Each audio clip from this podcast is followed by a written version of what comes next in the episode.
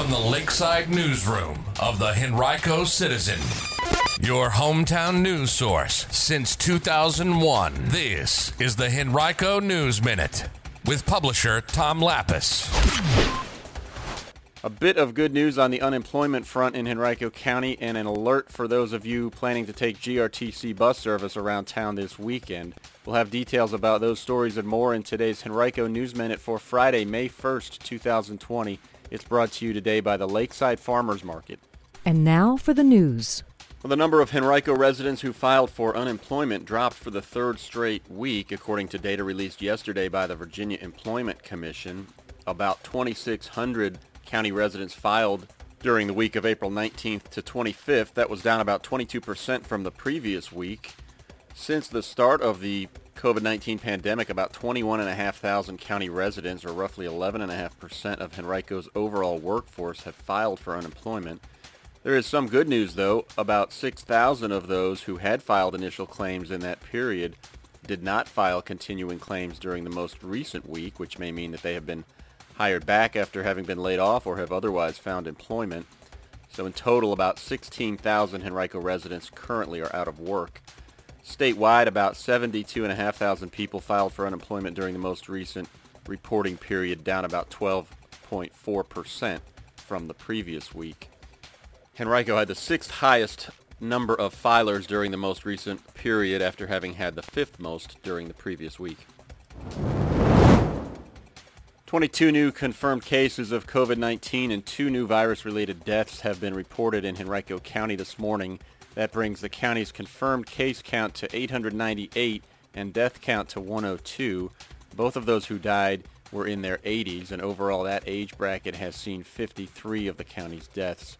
Statewide, almost 15,000 new test results were announced this morning. That's the largest single-day increase in testing since the pandemic began. Of those, only about 7% tested positive. So in total now, the state has almost 17,000 confirmed cases among the 105,000 people who have been tested. That's about a 16% positive rate.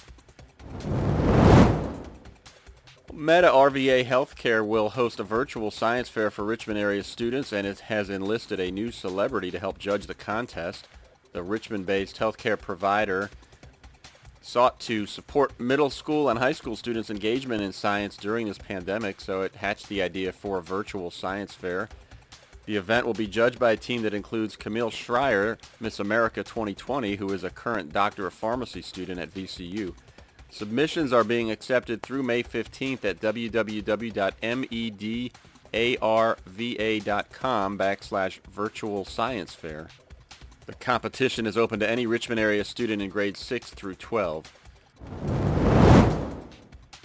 A Henrico Church recently conducted a socially distant and touch-free food drive that raised more than $24,000 and collected more than 1,200 pounds of food to benefit Feed More.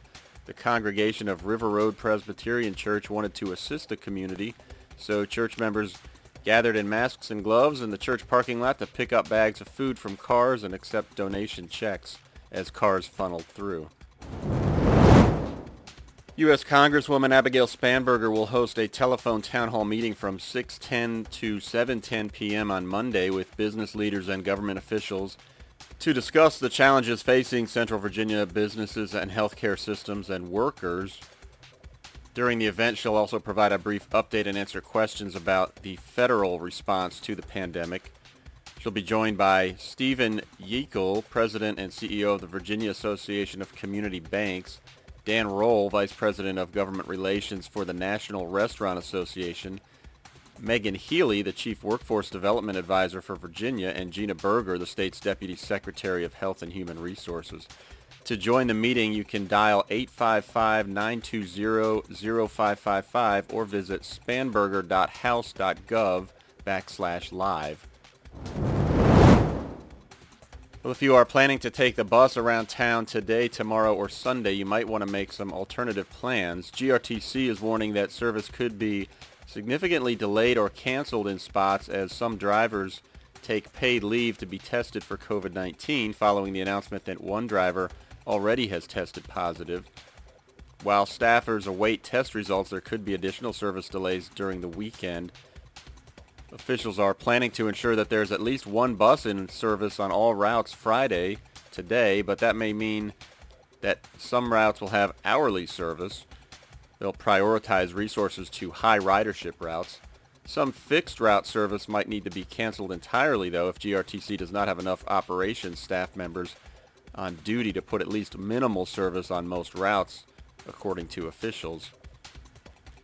All critical healthcare trips on GRTC Care Service will be met, according to officials, and all service impacts will be posted on GRTC's website, www.ridegrtc.com, and also communicated through customer service at 358-4782. A single car accident in Sandston claimed the lives of two men last night. It happened at about 10 o'clock in the 6000 block of Elko Tract Road. Police have not released the identities of the two victims. They continue to investigate the cause of the crash. A 12-acre tract of land just adjacent to West Broad Marketplace in Short Pump has a new owner.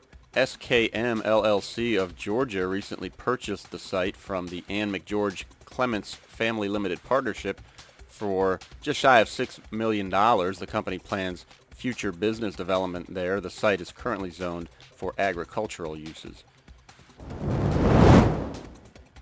Today's Henrico News Minute has been brought to you by the Lakeside Farmers Market at 6110 Lakeside Avenue. Open every Saturday morning all winter long. Visit lakesidefarmersmarket.net or facebook.com slash lakesidemarketrva for hours and a list of weekly vendors.